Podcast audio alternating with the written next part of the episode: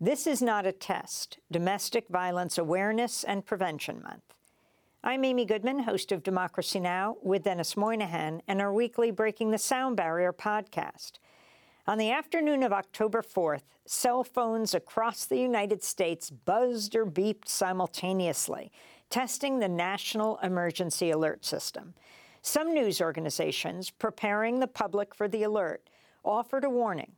If you're a victim of domestic violence and have a hidden phone at home that your abuser is unaware of, silence it before the alert. It was chilling to hear the warning, to think how a simple test of emergency preparedness could actually deepen a real, ongoing emergency for some. Violence against women is a global blight. It transcends race, class, nationality, religious, and political affiliation. The term intimate partner violence is synonymous, but acknowledges that there are male and non binary victims as well. Importantly, intimate partner violence is preventable. October is Domestic Violence Awareness and Prevention Month in the United States, a moment to educate and engage in collective action to eliminate this all too often hidden pandemic.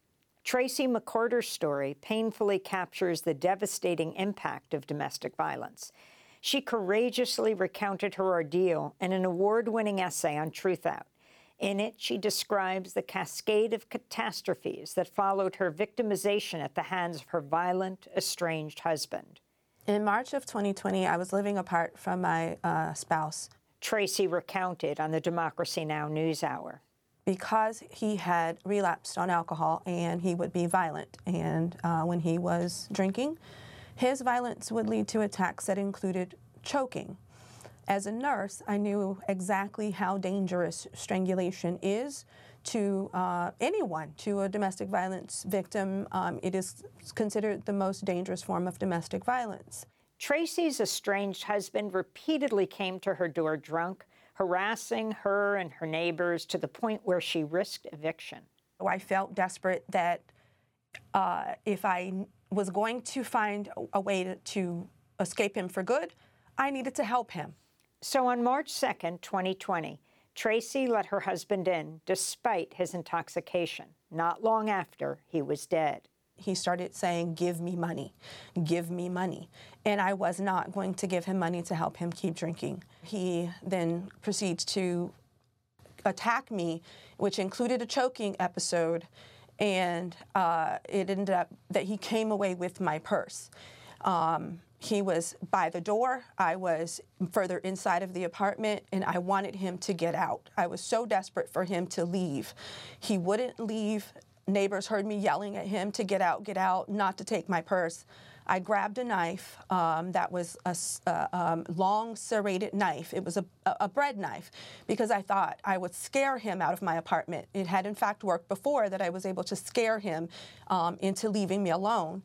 Um, he approached me when he couldn't find my wallet in my purse, uh, and I had the knife, and he it started to scratch him. In fact, it didn't scare him, and that terrified me. He was getting more angry, and so I agreed to give him my wallet. When I put the knife away and looked for my wallet, it wasn't where I normally kept it in my scrub pants. And I pleaded with him that I, I didn't know where it was, and he didn't believe me. And he was coming at me again. And I was terrified that he was going to now choke me to death. And I grabbed another knife out of my kitchen drawer and as he was coming toward me, he stumbled. I don't know if it was because he was drunk or he stumbled on things that were on the floor. When he stumbled, he impaled himself on the knife that I was holding for my protection because I had a right to defend myself. And that wound proved to be very grievous. Tracy called 911 and did what nurses are trained to do applied pressure to the wound. The police came into my apartment and uh, then EMS. And I was forced away from uh, helping to save his life, uh, put in handcuffs. And I watched the um, police try to perform CPR on my husband, not putting pressure on the wound, and was forced to watch them pump the blood out of his body even faster than it was already going. And they wouldn't listen to me when I was trying to tell them how to save his life. Tracy McCarter was charged with second degree murder and sent to New York City's notorious Rikers Island jail. Denied bail, she languished there for seven months as the COVID 19 pandemic ravaged the jail. McCarter was eventually released with an ankle monitor. She'd been pursuing a master's degree at Columbia University. Columbia suspended her for, of all things, gender based misconduct. She lost her job, couldn't find work as she had to check the box on applications that she had a pending felony case. Spearheaded by the grassroots group Survived and Punished, a solidarity movement grew using the hashtag I Stand With Tracy. It was retweeted by several Manhattan District Attorney candidates, including Alvin Bragg, who won. Though it would take him a year in office, he finally dropped the charges against Tracy McCarter. In May, Tracy graduated from Columbia University with a master's degree in nursing. She walked across the stage draped in a banner that read, Columbia U failed to support this criminalized DV survivor. I graduated anyway, it said. She's resumed work as a nurse at Weill Cornell Medical Center. Tracy McCarter's is just one story. There are millions more.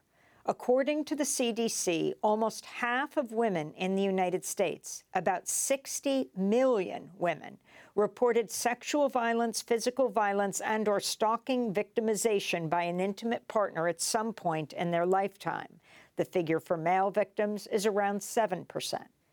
Seeking help when in an abusive relationship can be risky, but skilled people are available at the National Domestic Violence Hotline at thehotline.org by calling 1 800 799 SAFE. That's 1 800 799 7233 or texting the word START to 88788. Millions of people suffer violence at home. Too many don't survive it. It's past time to end the scourge of intimate partner violence. This is not a test. I'm Amy Goodman with Denis Moynihan.